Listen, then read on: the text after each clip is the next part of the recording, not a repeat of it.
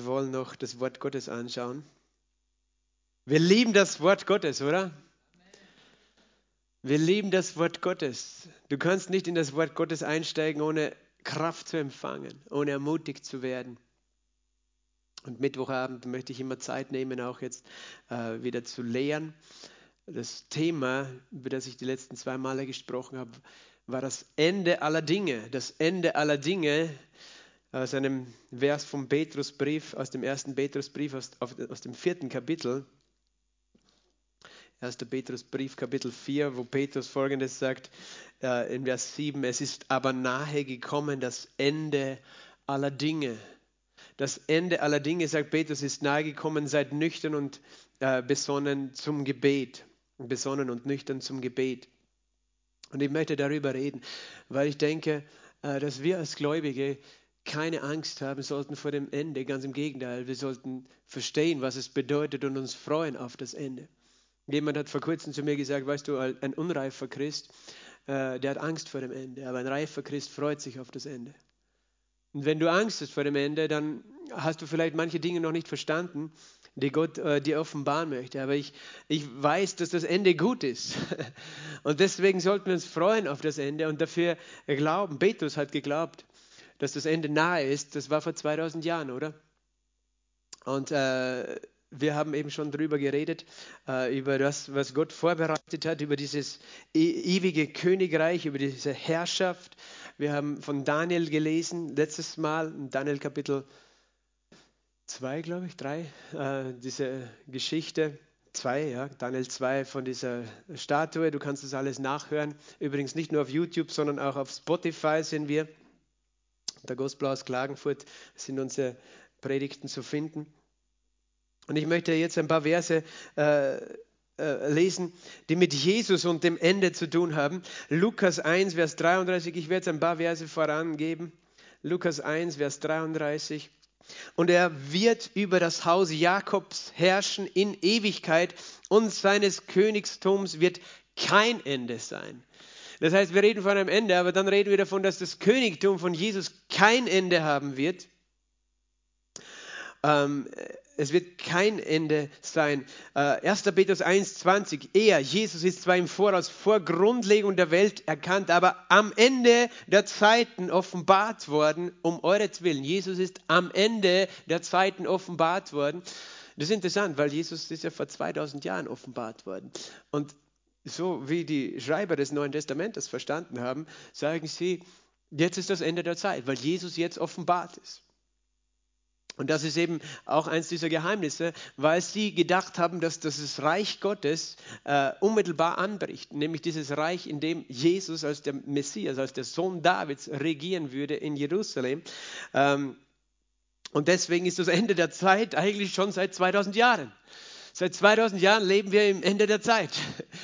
Ähm, das ist das eine. Ähm, dann gibt es noch eine interessante Aussage im 1. Korinther Kapitel 15, Vers 24.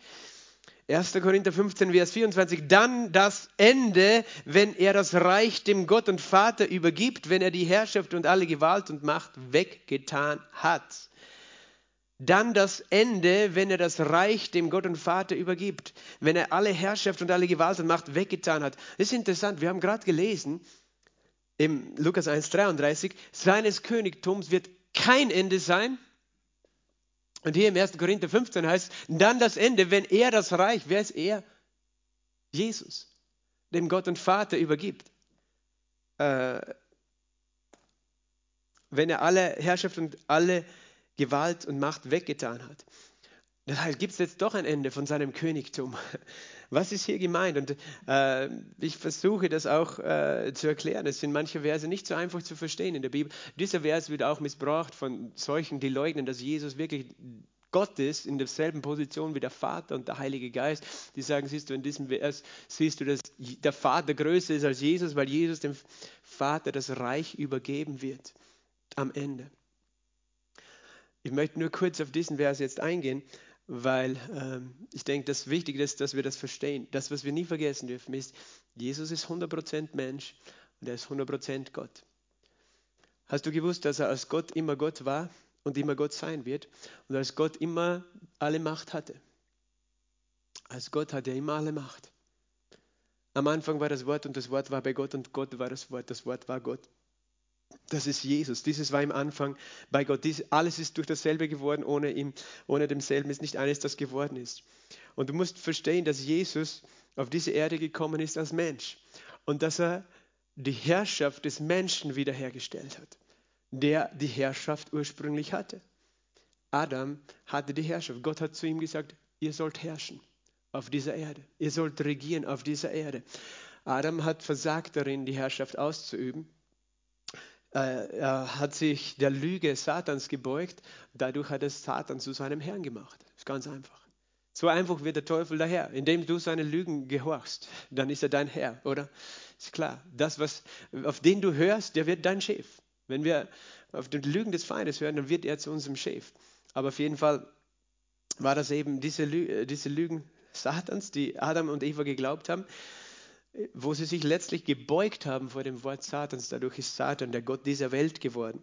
Und Adam hat die Herrschaft verloren. Das Interessante ist, als Jesus auferstanden ist, hat er was gesagt? Mir ist alle Macht gegeben auf Erden. Nein, im Himmel und auf Erden. Das, warum im Himmel auf Erden? Adam, Jesus wird genannt der letzte Adam.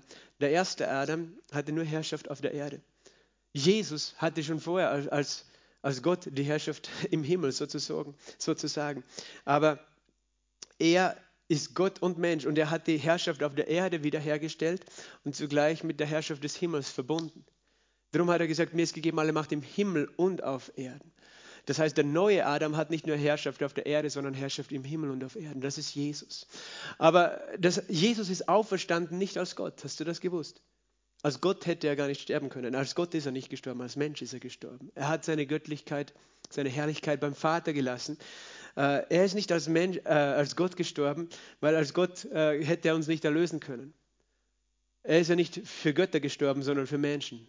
Verstehst du? Darum musste er Mensch werden. Er ist als Mensch gestorben und, er, und, und es war ja nicht der Tod eines Gottes, den er wieder zu Leben erwecken musste, sondern der Tod eines Menschen, der Tod des Menschen. Das heißt, er ist als Mensch auferstanden.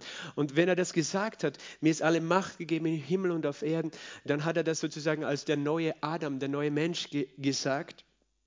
Das, mit dem Ziel, die Herrschaft völlig wieder zu, her, herzustellen und alle Herrschaft des Feindes völlig zu vernichten. Das heißt, wir haben es gerade gelesen, äh, dann das Ende, wenn er das Reich dem Gott und Vater übergibt, wenn er alle Herrschaft und alle Gewalt weggetan hat. Das heißt, jetzt, obwohl Jesus alle Herrschaft legal wieder erlangt hat im, im Himmel und auf Erden, sehen wir nicht auf der Erde, dass die Herrschaft äh, allein von ihm ausgeübt wird, sondern es gibt noch immer einen Kampf um seine Herrschaft. Warum? Weil Satan noch nicht gebunden ist und weil äh, der Tod noch wirksam ist, oder? Der Tod ist noch wirksam. Aber das Ziel ist es, dass diese beiden auch vernichtet sind, tatsächlich vernichtet sind. Und dann ist alle Herrschaft in Jesus vereint. Äh, und dann gibt es auch keinen Widerstreiter mehr. Und dann wird er als Mensch am Ende die Herrschaft dem Vater geben. Verstehst du? Damit Gott alles in allem ist. Nicht als Gott wird er das tun, sondern als Mensch. Er tut es stellvertretend für den Menschen. Warum? Damit es nie wieder passieren kann. Weil aus der Hand des Vaters wird die Herrschaft nie wieder entrissen werden, so wie aus der Hand des ersten Menschen Adam. Das hätte Adam von Anfang an machen können. Als Gott ihm die Herrschaft gegeben hat über diese Erde, hätte Adam sagen können, Vater, ich möchte dir die Herrschaft geben, dass du herrschst mit mir oder durch mich. Aber ich glaube, dass ich es nicht schaffe alleine. Das wird Jesus am Ende tun. Er wird diese Herrschaft, die er wiederhergestellt hat, am Ende dem Vater übergeben. Das heißt, das wird er als, als, als Mensch tun, aber als Gott wird er ewig regieren. Das ist das Geheimnis. Ich weiß nicht, ob ihr mir folgen könnt, aber der Heilige Geist wird euch helfen. Weil manchmal, weil sonst denkst du, das ist ein Widerspruch. Jesus, seine Herrschaft wird kein Ende haben und hier sagt er, am Ende wird er die Herrschaft übergeben. Beides ist richtig. Das ist manchmal so in der Bibel. Es gibt Wahrheiten, das ist so wie eine Münze, die hat zwei Seiten und beides ist die eine Münze. Auf der einen Seite Kopf, auf der anderen Zahl. Und du sagst jetzt, ist, was ist jetzt richtig, Kopf oder Zahl? Beides ist richtig, beides ist die Münze.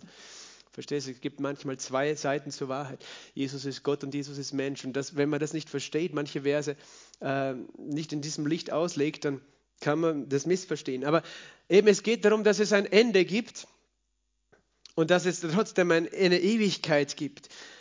Jesus sagt auch in Offenbarung 21,6, er sprach zu mir, es ist geschehen, ich bin das Alpha und das Omega, der Anfang und das Ende. Er ist der Anfang und das Ende. Ich will dem Dürstenden aus der Quelle des Wassers des Lebens geben umsonst. Das Ende aller Dinge. Was ist das Ende aller Dinge? Jesus. Er ist der Anfang und das Ende. Er ist unser aller Ziel. Er ist das Ende, auf das alles ein Ende, das Wort Ende, äh, wir denken oft an ein Ende, dass es aufhört, aber Ende, Telos im Griechischen, bedeutet auch Ziel. Er ist das Ziel aller Dinge.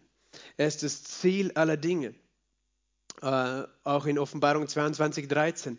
Ich bin der Alpha, das Alpha und das Omega, der Erste und der Letzte, der Anfang und das Ende. So, ist das leer? Nein. Der Anfang und das Ende. Und wenn wir eben von diesem Ende reden, wenn, wie gesagt, ich habe das schon einmal erwähnt, glaube ich, in diesem Zusammenhang, in dieser Serie. Wenn Menschen an das Ende der Welt denken, denken sie immer an Chaos und Katastrophe und Weltuntergang. Das ist normal die Assoziation, die Menschen haben. Wenn das Ende kommt, dann ist alles schlimm, dann ist alles vorbei und dann ist Bumm, Katastrophe, das Ende. Und es ist wichtig, dass wir überlegen, woher kommt dieses, dieses Denken und was sagt die Bibel uns wirklich über das Ende. Ist es wirklich so, dass wir sagen, der Weltuntergang, hast du schon mal gehört, Weltuntergangsstimmung. Woher kommt überhaupt dieses Wort Weltuntergang? Kommt aus der Zeit der Sintflut, oder? Da ist tatsächlich die Welt untergegangen. Da ist die Welt untergegangen. Warum? Weil so viel Bosheit auf dieser Erde war, dass du das gar nicht dir vorstellen kannst wenn du es dir vorstellen könntest, würdest du verstehen, warum dann eine Sintflut gekommen ist. Wir können es uns wirklich schwer vorstellen, aber es muss wirklich sehr schlimm gewesen sein, sehr schrecklich auf dieser Welt sehr dämonisch, so, so dämonisch äh, diese, dieses Leben auf dieser Welt, äh, dass Gott keinen anderen Weg gesehen hat. Weil Gott hat es nicht einfach so gemacht. Ich werde das jetzt nicht alles im Detail erklären, so wie ich das verstehe, aber ich sage nur, es war viel schlimmer, als wir uns vorstellen können. Äh, sonst hätte Gott dieses, äh, das nicht so beendet, diese Sintflut, wo acht Menschen überlebt haben. Das, da ist die Welt buchstäblich untergegangen in dieser Zeit, unter dem Wasser und alle, alles Fleisch ist gestorben. Äh, und Gott hat sozusagen ein, eine neue Welt dann entstehen lassen, als das Wasser weg gewesen ist aber das war ja auch sozusagen nicht das Ende der Welt, sondern es war nur so, dass das Leben sich neu wieder entwickeln musste auf dieser Erde. Ähm, und daher kommt dieser Gedanke von Weltuntergang. Wenn das Ende kommt, dann geht die Welt unter. Aber was hat Gott damals gesagt? Er hat damals gesagt, dass nicht noch einmal er eine Flut über diese Erde bringen würde äh, und nicht noch, nicht noch einmal sozusagen äh, die Welt im Wasser untergehen würde. Und das ist einmal das eine, was wir wissen. Wenn es Ende kommt, das redet nicht, die Bibel sagt nirgends, dass die Welt nochmal untergeht. Die Welt geht nicht unter, unter dem Wasser, wie es damals war. Und was auch ist, dass es ein Ende gibt und ein Ende gibt. Und das habe ich eben schon versucht zu erklären. Das hat damit zu tun, dass wir auf das Reich Gottes auf der Erde warten, das aber noch nicht das Ende ist. Das sogenannte tausendjährige Reich, das noch nicht das Ende ist, und doch auch damit zu tun hat, dass alles neu wird. Ich möchte euch zeigen, was Jesaja geschrieben hat im Jesaja 65. Jesaja Kapitel 65.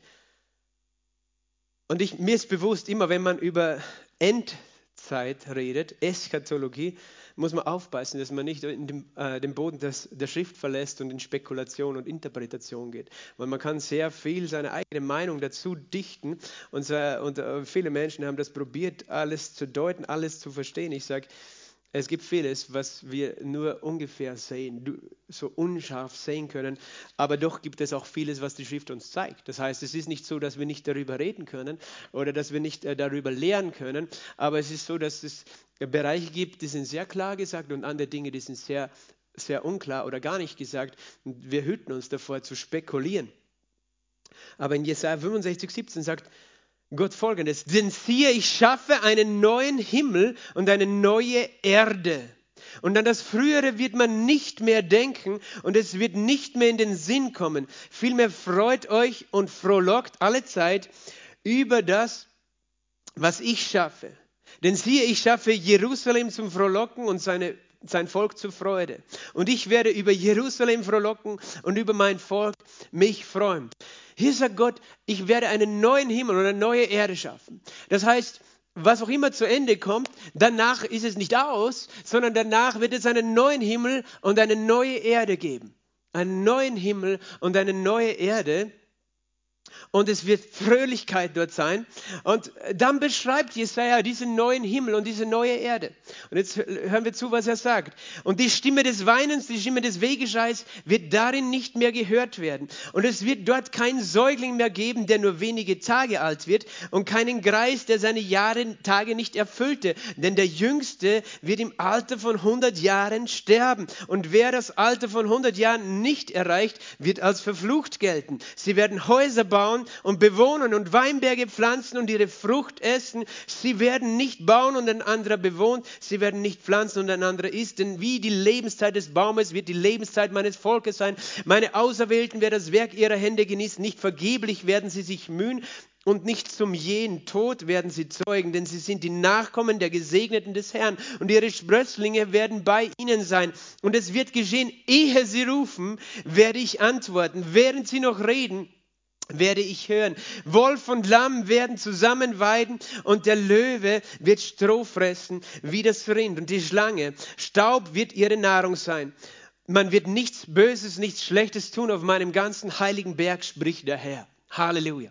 Amen. Hast du diese Schriftstelle schon mal gelesen, oder? Ich möchte dir noch einen Tipp geben. Man kann die Bibel auf verschiedene Art und Weisen lesen. Es gibt Menschen, und speziell die liberale Theologie tut das, die die Bibel komplett symbolisch versucht zu deuten.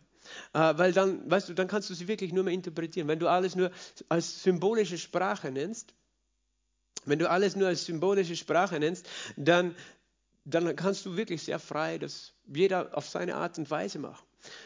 Und dann hat die Bibel auch nicht viel Kraft, möchte ich dir dazu sagen.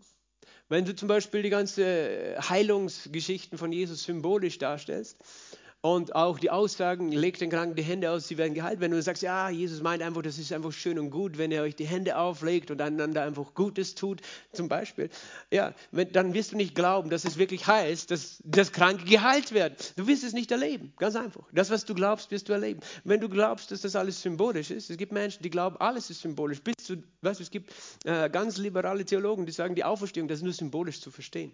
Das ist gar nicht wirklich passiert. Das ist nur so eine symbolische Sprache. Gott will uns immer wieder einen neuen Anfang geben. Ich habe das gehört in einer evangelischen Pfarrkirche, wo ich mit meinen Kindern zu Ostern war, mit, beim Schulgottesdienst. Der Pfarrer hat davon geredet, dass die Auferstehung nur symbolisch zu verstehen ist.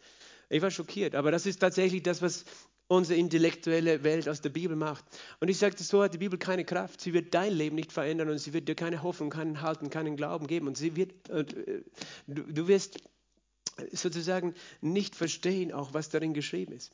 Ähm, wir müssen lernen, die Bibel zu glauben, was da steht. Gott füllt nicht die Zahlen einfach, damit wir was zu lesen haben am Abend vor dem Einschlafen.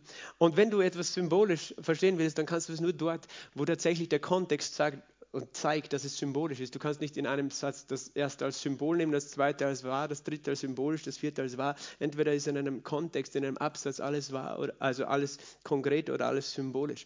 Ich glaube, dass dieser, Wort sehr, dieser Absatz sehr konkret gemeint ist. Es redet nämlich von Leben und Sterben. Und das ist eben vielleicht dir aufgefallen, wenn wir davon reden, dass es einen neuen Himmel und eine neue Erde geben wird Viele denken, das redet ja, Gott redet hier vom Himmel, er erklärt uns, wie der Himmel ist. Aber dann liest du plötzlich weiter und auf einmal liest du, dass es hier Menschen geben wird, die geboren werden und die sterben. Und das ist nicht der Himmel. Jesus hat gesagt, im Himmel werden wir nicht heiraten noch verheiratet. Wir werden sein wie die Engel im Himmel. Die, die Engel im Himmel, die eben nicht sich vermehren, nicht sich fortpflanzen, weil im Himmel auch niemand stirbt. Manche Menschen benutzen diesen Vers zu sagen, siehst du, die Engel konnten nicht mit den Töchtern der Menschen in, in Genesis 6 ähm, diese Riesen zeugen, weil die Engel, die können nicht zeugen. Ja, die Engel im Himmel können das nicht. Aber da gibt es scheinbar ein Geheimnis, das äh, was anderes eben heißt in Genesis 6 eben. Das waren, war ein anderer Kontext. Das waren nicht die Engel im Himmel, das waren Engel, die den Himmel verlassen hatten.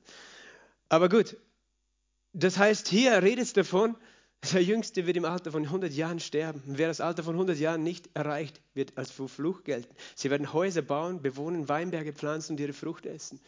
Das redet von einer sehr realen Welt. Das redet von einer sehr realen Welt. Und so wie wir das verstehen, ist es eine Beschreibung nicht des Endes, Endes, sondern, sondern des ersten Teils des Endes. Das heißt, es gibt ein Ende dieser Zeit, das in das Königreich Gottes hineinführt. Und dann gibt es eine Zeit auf dieser Erde, wo das sein wird, dass Menschen sehr alt werden wieder, wo keine Krankheit ist, niemand wird zum, und umgekehrt, es wird sogar Verfluchte geben. Wer im Alter von, das Alter von 100 Jahren nicht erreicht, wird als verflucht gelten. Was auch immer der Grund ist, das kann ich dir jetzt nicht im Detail erklären. Sie werden Häuser bauen und so weiter. Das redet von einer Zeit. Äh, können wir sagen, dass wir jetzt schon in dieser Zeit leben? Es gibt nämlich noch etwas, hier heißt Wolf und Lamm werden zusammen weiden. Und äh, der Löwe wird Stroh fressen. Ich glaube das übrigens. Ich glaube, dass die Tiere ursprünglich nicht Fleisch gefressen haben. Ganz am Anfang im Paradies. Und das heißt, es wird so sein. Sehen wir das jetzt schon?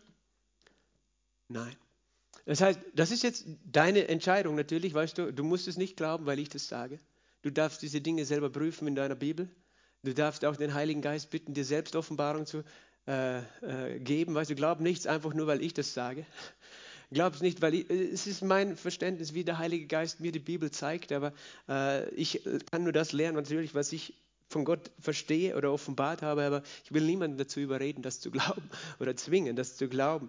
Aber das, das heißt, das ist eine Zeit beschrieben, die noch nicht ist, aber die eine Zeit ist, wo es was noch geben wird, den Tod. Und der Tod wird aber eines Tages weggetan, und zwar ganz am Ende. Das heißt, es sind zwei verschiedene Dinge hier gemeint. Lass uns äh, Offenbarung lesen.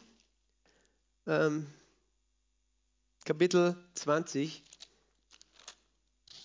Ich, weiß, ich könnte auch anders über diese Dinge le lehren, indem ich zum Beispiel bei Offenbarung Kapitel 1 anfange und alles durchgehe. Aber wir werden nie über das, wir werden lange brauchen, bis wir zum Ende kommen. Und eben das Thema, das ich geben möchte, momentan ist eben das Ende. Wir wollen über das Ende reden. Äh, nicht so sehr alles, was vorher passiert, aber in Offenbarung Kapitel 20, Vers äh, 4, na lesen wir ab Vers 1. Das ist der Moment, nachdem Jesus auf diese Erde gekommen ist. Er wird nämlich auf diese Erde kommen, sagt uns die Bibel. Wir haben ja darüber geredet, als der König der Könige.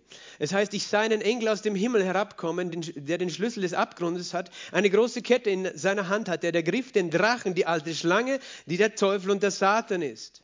Und er band ihn tausend Jahre. Jemand hat einmal zu mir gesagt, woher kannst du wissen, dass die Schlange im, Paradies, dass das der Teufel war? Ich sage, die Bibel nennt den Teufel die Schlange. Es ist ganz klar, dass er das gemeint ist.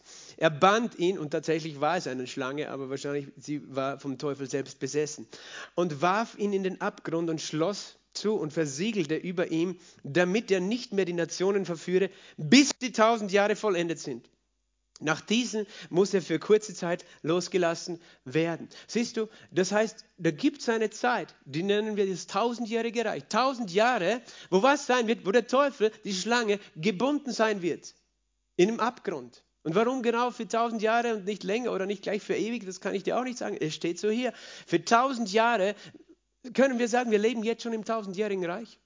Es gibt eine, wie gesagt, falsche Lehre, die sagt, wir leben schon, wir sind schon im tausendjährigen Reich. Wenn das so wäre, dann hätte der Teufel jetzt keine Macht, irgendetwas zu tun. Und er hat natürlich nicht deswegen Macht, weil Jesus ihn nicht besiegt hat, sondern weil wir ihm noch Macht geben, durch unseren Unglauben oft. Auf jeden Fall ich sah Throne und sie setzten sich darauf und das Gericht wurde ihm, ihnen übergeben. Und ich sah die Seelen derer, die um des Zeugnisses Jesu und um des Wortes Gottes willen enthauptet worden waren. Und die, welche das Tier und sein Bild nicht angebetet und das Mahlzeichen nicht an ihre Stirn und ihre Hand angenommen hatten, sie wurden lebendig und herrschten mit dem Christus tausend Jahre. Wie lange? Tausend Jahre. Wer? Sie herrschten, die Heiligen. Und was waren das jetzt für Heilige? Wir nennen das die Heiligen der Trübsalzeit. Weil die wurden lebendig. Das sind die, die in der Zeit, in der der sogenannte Antichrist herrscht, gestorben sind, enthauptet worden und das äh, Tier und sein Bild nicht angebetet haben. Heißt es jetzt, alle anderen, die nicht da leben, die sind nicht lebendig, weißt du, die anderen, die an Jesus glauben, die Gemeinde Jesus, die wird schon vorher lebendig gemacht. Das ist nur ein Beispiel. Manche sagen, ja, siehst du, nur wenn ich ein Märtyrer bin, dann kann ich an der ersten Auferstehung teilnehmen. Nein, das ist manchmal so, so einfach und doch so, so schwierig manchmal zu sehen. Die erste Auferstehung basiert an mehreren Momenten. Das ist einer der Momente der ersten Auferstehung. Die erste Auferstehung umfasst die Auferstehung zum Leben und passiert für die Gemeinde als Entrückung schon früher als, für die, äh, als am Ende der Trübsalzeit. Und sie wurden lebendig und herrschten mit dem Christus tausend Jahre. Die übrigen der Toten wurden nicht lebendig, bis die tausend Jahre vollendet waren. Dies ist die erste Auferstehung, glückselig und heilig, wer Teil hat an der ersten Auferstehung. Die, über diese hat der zweite Tod keine Macht. Das alles ist die erste, erste Auferstehung.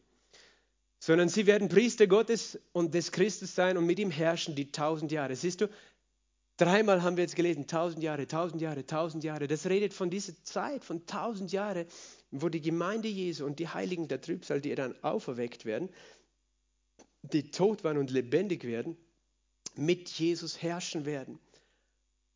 Und das heißt, es gibt ein Ende dieser Zeit, in der wir leben, das aber noch nicht das Ende der Welt ist, wie, wie es manche eben verstehen, sondern das, was jetzt einfach vor uns liegt, ist tausend Jahre, ein tausendjähriges Reich.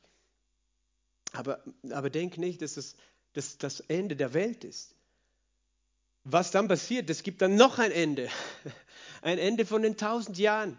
Es heißt in Vers 7, wenn die tausend Jahre vollendet sind und der Satan aus seinem Gefängnis losgelassen werden und wird, wird hinausgehen, der Nationen zu verführen, die an den vier Ecken der Erde sind, den Gog und den Magog, um sie zum Krieg zu versammeln. Deren Zahl ist wie der Sand des Meeres. Und sie zogen herauf auf die Breite der Erde und umzingelten das Herlager der Heiligen und die geliebte Stadt und Feuer kam aus dem Himmel herab und verschlang sie. Und der Teufel, der sie verführte, wurde in den Feuer- und Schwefelsee geworfen wo sowohl das Tier als auch der falsche Prophet sind. Und sie werden Tag und Nacht gepeinigt werden von, Ende, äh, von Ewigkeit zu Ewigkeit. Siehst du, hier siehst du, äh, dass äh, da ein Ende tatsächlich für den Feind, für den Satan äh, hier geschrieben ist. Das ist aber erst am Ende der tausend Jahre, nicht am Anfang der tausend Jahre. Das sind zwei äh, eben verschiedene Momente, das, der Beginn des tausendjährigen Reiches und das Ende des tausendjährigen Reiches. Und hier wird eben Satan Menschen verführen am Ende der tausend Jahre. Das, das ist auch etwas, was du verstehen musst, wenn es um das tausendjährige Reich geht, um diese Zeit geht. Wir haben gerade vorher gelesen, da wird es Menschen geben, die werden äh, geboren werden und sterben. Und es haben wir hier gelesen, wir werden mit dem Christus herrschen, tausend Jahre auf der Erde. Weil Jesus kommt ja vom Himmel her mit den Heiligen herab. Manche Menschen haben die Vorstellung, dass, das, dass diese Trübsalzeit, die im Buch der Offenbarung beschrieben ist, zu einem totalen Ende führt. Das heißt, da ist die Welt und alle Menschen völlig zerstört. Aber das kann nicht sein, weil es dann noch Menschen gibt, über die Christus herrschen wird mit seinen Heiligen. Verstehst du? Und die Heiligen, das sind ja nicht die, die noch sterben können, weil die haben ja dann schon einen neuen Leib. Die sind auferweckt und auferstanden. Verstehst du, das, das wird es auf der Erde geben. Jesus, der ja auch einen neuen Leib hat, der nicht mehr sterben kann. Und, und seine Heiligen. Und zugleich wird es Menschen geben. Und die Menschen, die dann leben werden, die werden nicht von neuem geboren sein. Du musst verstehen, was die neue Geburt ist. Die neue Geburt ist das Vorrecht, das wir haben in dieser Zeit, seit der Auferstehung Jesu bis zur Entrückung der Gemeinde, und nicht länger, dass Menschen, die das Blut Jesu, das Werk Jesu annehmen, von neuem geboren werden, transformiert werden in ihrem Innersten und deswegen auch dann letztlich Teilhaber der Auferstehung sind, nämlich der, der Erlösung des Leibes. Die Menschen, die in den tausend Jahren leben, die werden dann sterben und die werden am Ende der tausend Jahre gerichtet werden nach ihren Werken. Verstehst du das? Das ist, wir leben in einer ganz speziellen Zeit. Es ist Gnade, dass du in der Zeit der Gnade lebst, wo du aus Gnade durch Glauben Errettung empfangst. Und nicht nur Errettung im Sinn von, so wie Abraham, der glaubt und das wurde ihm gerecht, zur Gerechtigkeit gerechnet. Abraham war nicht von neuem geboren. All die Heiligen des alten Bundes waren nicht von neuem geboren, solange Jesus nicht auferstanden war. Und die Heiligen des neuen Bundes sind die einzigen, die das erleben hier auf der Erde, neu geboren werden. Du lebst ein anderes Leben. Du hast den Geist Gottes in dir. Du bist eins geworden mit ihm, weil du dein Leben ans Kreuz gelegt hast und auferstanden bist. Aber dann, da, wenn Jesus auf der Erde herrscht, wird, wird der Menschen sein, diese Menschen sozusagen, die sehen ja Jesus. Weißt du, wir können nur durch Glauben gerettet werden. Sie leben im Schauen.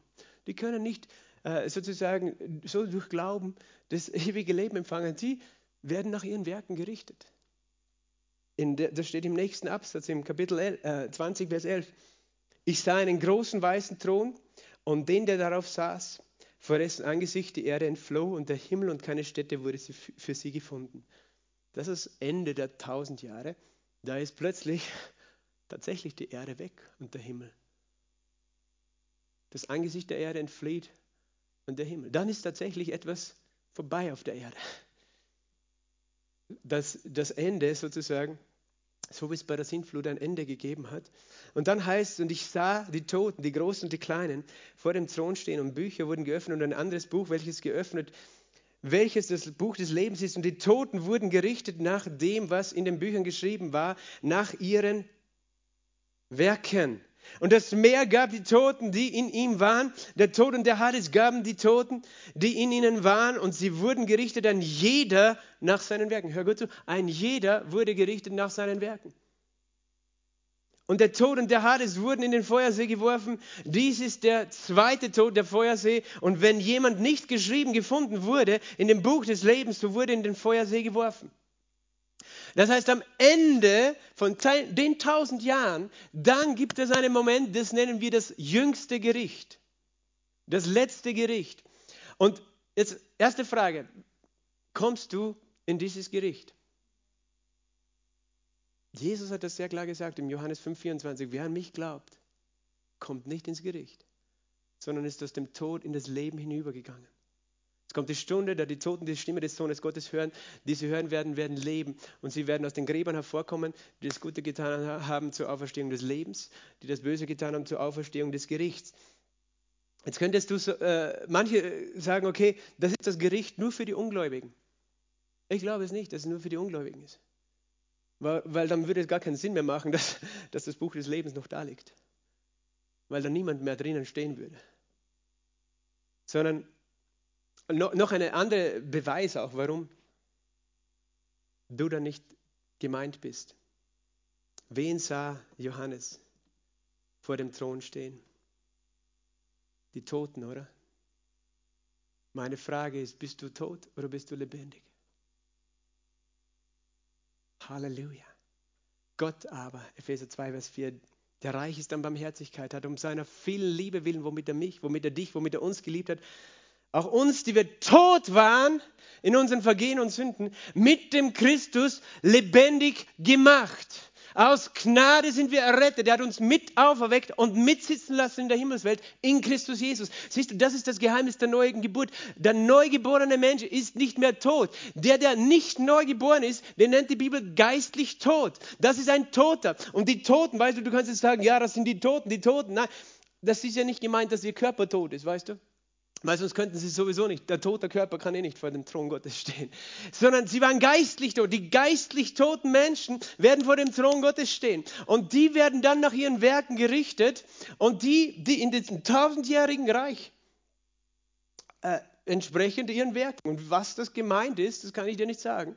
Äh, aber also wie genau Gott das beurteilt, aber es ist ähnlich wie im Alten Bund. Weißt du, Lazarus äh, kam in den Schoß Abrahams und der Reiche äh, der ihm nichts zu essen gegeben hat, hat nicht. Gott bewertet sozusagen schon die Werke, aber, aber das ist eine andere Dispensation, eine andere Zeit, ein anderes Zeitalter. Das ist das Zeitalter des tausendjährigen Reiches und die Toten werden vor dem Thron Gottes stehen. Und die einen, äh, die nicht im Buch des Lebens sind, die sind nicht in einer guten Position dort. Aber das, was wir sehen, ist, auch hier, erst hier am Ende, in diesem Gericht, am Ende dieser tausend Jahre wird was? Der Tod und der Hades auch in den Feuersee geworfen. Also Satan, der Tod und der Hades, das ist interessant, dass der Ort, das Totenreich, die Hölle, äh, personifiziert wird. Als ob es eine geistliche Macht ist, die dieses Reich regiert und besitzt. Der Hades. Das ist äh, sonst könnte man ihn ja nicht in, das, in den Feuersee werfen. Darum, das Totenreich ist nicht das, was Gott wollte für Menschen, der Hades. Aber das ist das Ende des Todes. Als letzter Feind, sagt 1. Korinther 15, wird der Tod weggetan. Tod ist mehr als nur eine Realität. Es ist fast wie eine, eine böse dämonische Macht. Darum, es gibt Menschen, die haben tatsächlich, weißt du, diese Geschichte mit dem Sensenmann, das ist nicht, weil irgendwer das gemalt hat. Ist, ich kenne jemanden, der das gesehen hat. Eine Frau, die gesehen hat, ihr Mann, der äh, äh, Selbstmord begangen hat. Sie hat ges, äh, gesehen, wie der Sensenmann kommt. Aber Gott hat diesen Mann auferweckt. Das ist eine andere Geschichte. Da werde ich jetzt nicht drauf eingehen. Aber sie hat das gesehen, wirklich, wie, wie dieser Mann mit der Sense kommt. Vielleicht hat sie sich selbst eingebildet. Aber es ist nicht das einzige Zeugnis, das ich schon gehört habe. Ich glaube einfach, dass, wir, dass es mehr gibt, was die geistliche Welt betrifft, als wir mit unserem Verstand verstehen. Und hier wird der Tod und der Hades äh, beendet, am, sozusagen, am Ende dieses tausendjährigen Reiches. Und dann was dann geschieht, ist in Vers 1 im Kapitel 21, ich sah einen neuen Himmel und eine neue Erde, denn der erste Himmel und die erste Erde waren vergangen und das Meer ist nicht mehr. Und jetzt siehst du noch einmal diese Aussage, die wir in Jesaja gelesen haben: ein neuer Himmel und eine neue Erde. Aber Jesaja hat mit, mit dem neuen Himmel und der neuen Erde etwas anderes gemeint, als hier das, was jetzt in Offenbarung 21 folgt. Das, das heißt, am Ende, das tausendjährige Reich ist schon auf eine Art ein neuer Himmel und eine neue Erde. Aber das, was Jesaja beschreibt, ist eine Zeit, wo es noch den Tod gibt. Aber dann, was danach kommt, der neue Himmel und die neue Erde, was ist dort? Dort gibt es keinen Tod mehr. Das steht, glaube ich, im Kapitel 22, ähm, Vers 3, keinerlei Fluch wird mehr sein. Nein, das steht hier. Genau, Vers 4, in 21,4. Er wird jede Träne von ihren Augen abwischen und der Tod wird nicht mehr sein, noch Trauer, noch Geschrei, noch Schmerz. Und dann beschreibt Johannes diesen, dieses neue Jerusalem, steht in meiner Überschrift in der Elberfelder Bibel. Und er sagt, ich sah einen neuen Himmel und eine neue Erde. Und er sah sie in Vers 2, ich sah die heilige Stadt, das neue Jerusalem aus dem Himmel von Gott herabkommen, bereitet wie eine für einen Mann geschmückte Braut. Und das ist das Geheimnis dieser Zeit, das, das ist dann die Ewigkeit. Also nach den tausend Jahren geht es in die Ewigkeit. Was, was ist da der Unterschied? Weißt du, jetzt leben wir hier auf der Erde und es gibt den Himmel. Es gibt den Himmel, das Reich Gottes, wo das himmlische Jerusalem, das existiert. Wir sind schon gekommen zum himmlischen Jerusalem, sagt uns Hebräer 12. Das gibt es, das himmlische Jerusalem und es gibt die Erde. Und wenn Jesus regieren wird in seinem tausendjährigen Reich, wird er auf der Erde regieren als König in Jerusalem, in dem irdischen Jerusalem. Aber es wird die Welt noch immer nicht frei sein von Menschen, die tatsächlich noch die Natur Adams tragen, die nicht von neu geboren sind. Und Jesus wird herrschen tausend Jahre. Und doch wird es ein Reich des Friedens sein, weil Jesus mit seinen Heiligen dafür sorgen wird, dass es Frieden ist. Du sagst, was werde ich dann tun als Heiliger? Es liegt ganz an dir. Und dann, weil Jesus sagt, wenn du über weniges treu bist, wirst du über vieles gesetzt werden, oder? Sagt er das in Matthäus 25 und er sagt es auch in Lukas. Äh, er redet ja davon, äh, dass der, der über wenig treu war, der wird über zwei Städte gesetzt, der über mehr treu war, wird über fünf Städte gesetzt. Das heißt, du bist ein Bürgermeister von Klagenfurt und Villach. Keine Ahnung. Aber das heißt, das ist sehr konkret. Und warum ich das auch sage, ist eben, weil wir verstehen, für uns gibt es kein Ende als Christen, als Kinder Gottes. Es wird eine Veränderung geben, ich weiß nicht, wann die sein wird, aber es wird eine Veränderung geben, wo wir, von, wo wir in das tausendjährige Reich eintreten. Aber diese Veränderung bedeutet überhaupt nichts Schlechtes für dich, sondern die bedeutet, dass du einen Körper hast in dieser Zeit, der nicht mehr stirbt, der nicht mehr krank ist, der frei ist von der Macht des Todes, wo du auch frei bist von dem Fleisch, weißt du, von dem, das dir immer Probleme macht Du wirst immer gut drauf sein, so wie Jesus. Kannst du jetzt schon. Aber das heißt, für uns wird es eine Zeit sein, die sehr real ist. Und es, es ist eine reale Zeit. Und das, was danach kommt, ist eben dieses große Geheimnis, wo dann erst nach diesen tausend Jahren, und warum das so ist, warum nicht Jesus vorher das schon macht, frag ihn. Aber nach diesen tausend Jahren erst wird der Satan und der Tod und der Hades in den Feuersee geworfen. Erst danach werden die Toten gerichtet. Eben. Und dann, was dann kommt, das ist ein Geheimnis. Das ist Gottes Sehnsucht von Anfang an. Der Himmel kommt auf die Erde herab und verschmilzt. Jetzt sind es zwei getrennte Orte. Und dann ist es wieder eins. Die Stadt Gottes kommt vom Himmel auf die Erde. Der Himmel und die Erde verbinden sich. Das ist, das, es, es wird das mit der Erde passieren, was mit dem neugeborenen Christen passiert bei seiner neuen Geburt, dass der Himmel und die Erde sich verbinden. Dein irdischer Körper verbindet sich mit dem Geist Gottes. Du wirst ein Tempel des Heiligen Geistes. Gott wollte immer schon, dass das Wort Fleisch wird, dass sein Geist sich manifestiert auf der Erde, dass Menschen neu geboren werden aber nicht nur das, es sagt, die ganze Schöpfung sehnt sich nach der Offenbarung der Söhne Gottes. Die ganze Schöpfung seufzt. Warum? Weil sie vergänglich ist. Sie will erlöst sein von der Vergänglichkeit. Verstehst du? Und das wird am Ende des tausendjährigen Reiches sein. Der Himmel wird auf die Erde kommen. Und sie verbinden, dann wird es ein Ort sein. Ich glaube, da ist ein Geheimnis auch drin, was den Garten Eden betrifft. Weil ich glaube, dass Adam zugleich im Himmel und auf der Erde leben konnte, dass er Zugang hatte zum Himmel zu der Gegenwart Gottes, zum Allerheiligsten. Weil da zumindest da ein Ort war in diesem Paradies, dort wo Adam geschaffen ist, wo er sozusagen in den Geist eintreten konnte. Und so wie Jesus, der auf der Erde erscheinen kann, physisch, und doch zugleich im Himmel ist. Und das ist eben, das ist wunderbar, oder? Dass, dass der Himmel sich mit der Erde verbinden wird. Für viele ist der Himmel so ein, ein unvorstellbarer Ort, aber das wird einfach eine Erde sein und ein Himmel. Und du kannst genau lesen in Offenbarung 21, wie das alles ausschaut.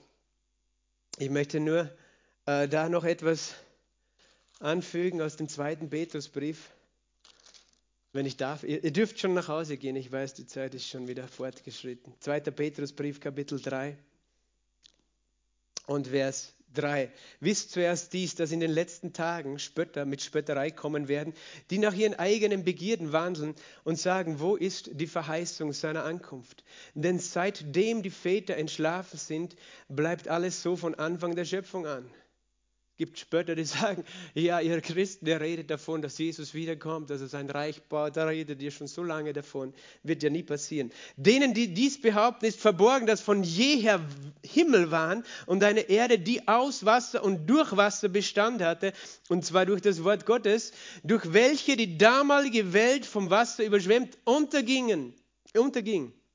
Und er bezieht sich auf die Sintflut. Und die Welt, die vor der Sintflut war, war eine andere Welt als die Welt, in der wir heute leben. Die hatte aus Wasser und durch Wasser Bestand, diese Welt vor der Sintflut. Steht hier. Das heißt, es war, es war ja unter der Erde, heißt, waren die Quellen der Tiefe, die aufgebrochen sind, weil du fragst dich, woher das viele Wasser gekommen ist. Da war am Firmament war ganz viel Wasser gebunden, wie das immer war. Und es, die, die Schleusen des Himmels öffneten sich und die Quellen der Tiefen öffnete sich und dieses ganze Wasser ist rausgebrochen. Und dann denke ich, hat Gott es so gemacht, dass er dieses Wasser in Eis, in Eisform zurückgezogen hat an den Polen. Die, das, was wir eben Arktis nennen, das ist eine Erklärung, aber es gibt vielleicht eine bessere. Auf jeden Fall, das ist eben, was es sich bezog. Okay, die Leute, die sagen, ja, Jesus wird nie wiederkommen, die vergessen, äh, dass es schon einmal eine Welt gegeben hat, die zu Ende gegangen ist. Und dann sagt er, die jetzigen Himmel und die jetzige Erde sind durch dasselbe Wort aufbewahrt und für das Feuer aufgehoben zum Tag des Gerichts und des Verderbens der gottlosen Menschen. Und er redet davon, dass es tatsächlich ein Ende geben wird dieser jetzigen Welt mit Feuer. Das ist nicht so schön, oder? Mit Feuer. Aber die Frage ist, wann wird das sein? Weil wenn er mit Feuer alles zerstören würde, das, äh, was wir eben gesehen haben, wenn Jesus wiederkommt, dann wäre er tatsächlich kein Mensch mehr, über den Jesus mit seinen Heiligen herrschen könnte auf dieser Erde. Und er geht dann weiter. Dies eine aber sei euch nicht verborgen, Geliebte, dass beim Herrn ein Tag ist wie tausend Jahre und tausend Jahre wie ein Tag. Merkt ihr das ganz gut?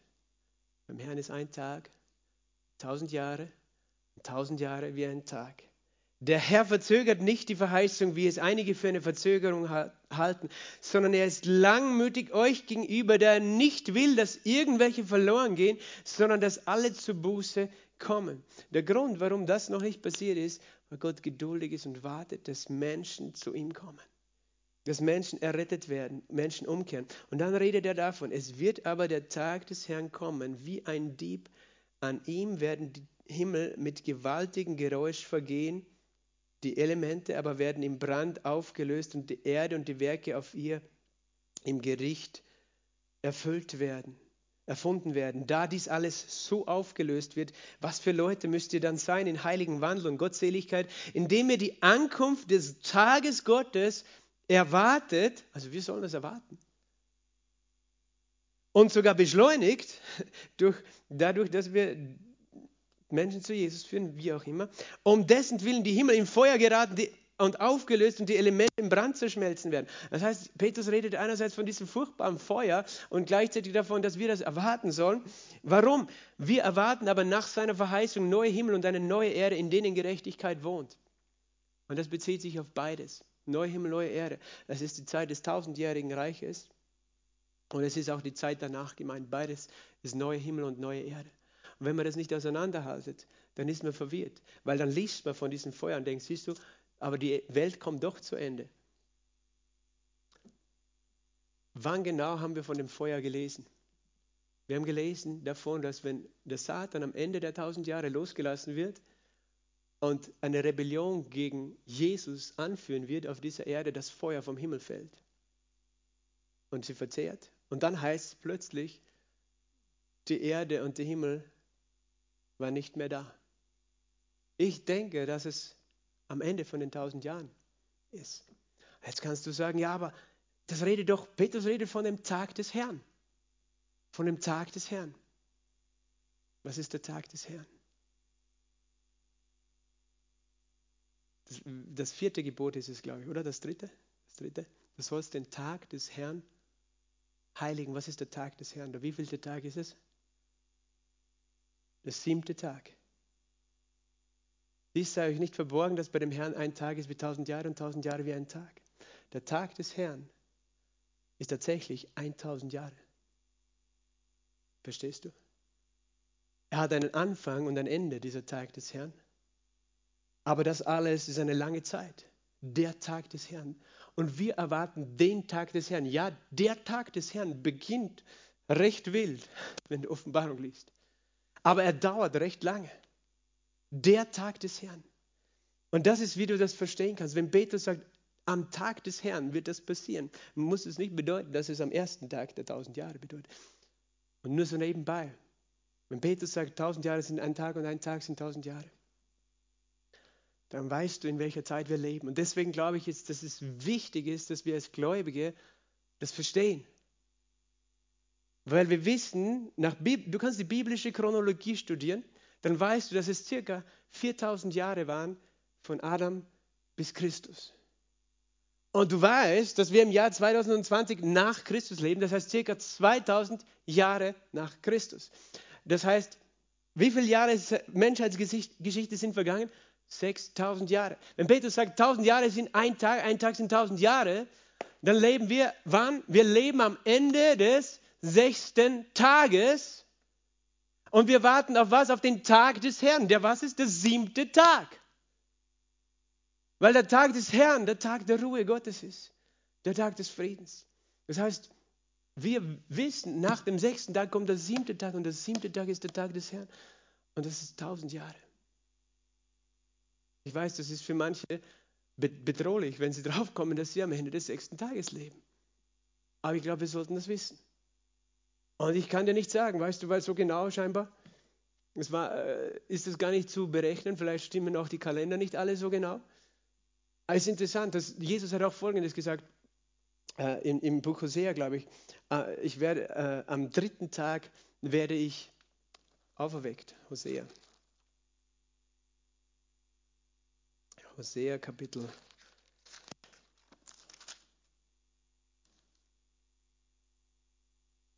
6, Vers 2, er wird uns nach zwei Tagen neu beleben, am dritten Tag uns aufrichten, dass wir vor seinem Angesicht leben. Er wird uns nach zwei Tagen neu beleben. nach zwei Tagen seines Kommens, 2000 Jahre sind vergangen, 1000 Jahre sind ein Tag, nach 2000 Jahren kommt was? Wird uns neu belebt, kommt die Auferstehung des Leibes, die Entrückung, die Verwandlung. Und wir werden am dritten Tag vor seinem Angesicht leben. Die Bibel ist so voller Geheimnisse. Und dieses tausendjährige Reich ist tatsächlich der siebte Tag, der Tag des Herrn. Und wir wissen, dass der Tag des Herrn, dass es einen Moment gibt, wo dieser Tag beginnt. Ein Tag in, in der jüdischen Zeitrechnung beginnt am Abend, das heißt in der Dunkelheit, beginnt mit Dunkelheit, aber dann kommt Licht. Und wir brauchen keine Angst haben vor der Zeit, in der wir sind und vor der Zeit, die vor uns liegt. Wir brauchen keine Angst haben, weil wir seine Kinder sind. Und Gott ist barmherzig und gnädig. Und das, was hier mit dem Feuer gemeint ist, ich kann es dir nur so erklären, wie ich das verstehe. Ich verstehe, dass es am Ende des Tages des Herrn geschieht, so wie das Buch der äh, Offenbarung uns das zeigt, wo dann tatsächlich ganz neu alles wird, weil der Himmel auf die Erde herabkommt. Und dann wird eben Jesus das Reich, sein irdisches Reich als Mensch dem Vater übergeben. Aber er wird gleichzeitig in dieser Zeit danach mit seinem Vater auf dieser Erde sein im neuen Jerusalem, weil es heißt, es wird kein Licht, äh, das Licht der Sonne und das Licht des Mondes wird es dann auch nicht mehr geben am Ende, sondern unsere Lampe ist das Lamm, ist Jesus. Das heißt, er wird dann auch noch da sein. Ich weiß nicht, ob du etwas erfassen kannst, aber wenn ich äh, über diese Dinge rede, weißt du, sie, sie sprengen meinen eigenen Verstand. Das sind Dinge, über die wir, wir können nur das sagen, was die Bibel sagt. Wir können spekulieren natürlich. Aber es sind so große Dinge. Und es hat nichts damit zu tun, dass wir Angst vor irgendetwas haben müssen. Aber ich glaube auch, es wäre falsch, diese Realität zu verleugnen und zu, zu tun, lass mich in Ruhe. Ich will, ich will mein Leben in Ruhe leben. Du kannst ja dein Leben in Ruhe leben, weißt du. Aber du sollst verstehen, es gibt noch viel mehr. Es gibt noch viel mehr, was Gott bereitet hat und das ist eine Realität. Und lass uns nicht so sein wie die Menschen, die sagen, pff, die Christen reden von dem tausendjährigen Reich und sonst was, von dem Ende. Das Ende, das, das jetzt einmal kommt, ist noch gar nicht das Ende. Es kommt nur was zu Ende? Es kommt zu Ende eine Welt voller Krieg und es wird kommen ein, ein König. Das glaube ich ganz fest. Und ich weiß nicht, Weißt du, wann es sein wird? Ich, bin, ich kann nicht spekulieren. Ich glaube es in meinem Innersten, dass ich das erleben werde in meiner Lebzeit, aber ich kann nicht sagen, dass es so ist. Ich habe ich hab keinen Beweis aus der Bibel dafür. Ich glaube es einfach. Äh, ich kann mich total irren. Weißt du, die Christen haben das auch vor 2000 Jahren geglaubt, aber es gibt viele Dinge, äh, die uns äh, wirklich vor Augen stehen. Tausend Jahre sind bei einem Herrn wie ein Tag und ein Tag sind wie tausend Jahre. Halleluja. Vater im Himmel, wir danken dir für deine Geheimnisse, die du deinem Volk offenbaren möchtest. Und Vater, ich danke dir, dass du ein Gott bist, der uns Hoffnung gibt, Herr. Ein Gott, der möchte, dass wir erwarten die Ankunft deines Tages. Was für ein Tag, wo wir dich sehen von Angesicht zu Angesicht. Was für ein Tag, Herr, wo du auf dieser Erde regierst. Was für ein Tag. Was für ein Tag, wo wir wissen, Herr, du machst Frieden, den niemand anders bringen kann, denn du Du heißt der Friedefürst. Was für ein Tag und was für eine Gnade, dass wir jetzt schon neu geboren sind und dass wir wissen dürfen, wir sind erlöst. Und Vater, du verzögerst nicht die Verheißung, sondern du bist langmütig, sagst du, weil du nicht willst, dass irgendwer verloren geht, dass irgendwer durch die Zeiten des Gerichtes äh, Schaden nimmt, sondern du möchtest, dass Menschen zur Buße finden. Das ist mein Gebet und das ist unser Gebet, dass das unser Herzschlag ist, unsere Priorität, dass Menschen Teilhaber werden des Reiches Gottes, dass Menschen von Neuem geboren werden, dass Menschen, die tot sind, lebendig werden. Und ich bete, Heiliger Geist, dass du jeden Einzelnen, Herr, der jetzt auch zuhört und zuschaut oder später, Herr, der nicht neu geboren ist, dass du ihn überführst von Sünde, Gerechtigkeit und Gericht. Wenn du das bist, wenn du das hörst, wenn du das siehst, dann ruft dich Jesus. Jesus sagt, vertrau mir. Jeder, der den Namen des Herrn anruft, wird gerettet werden. Und Vater, wir beten, dass du uns dieses Feuer ins Herz gibst, Menschen von deinem wunderbaren Liebe und von deinem Reich zu erzählen, das du für uns bereitet hast. Wir können es gar nicht erfassen, was für ein wunderbares Reich du bereitet hast für deine Kinder, für die, die dich lieben. Wir danken dir, dass wir wissen, du bist der König, der kommt und dass du der Anfang und das Ende bist. Aleph, Taf, Alpha und Omega, der Erste und der Letzte. Wir geben dir alle Ehre in Jesu Namen. Amen. Amen. Gott segne euch.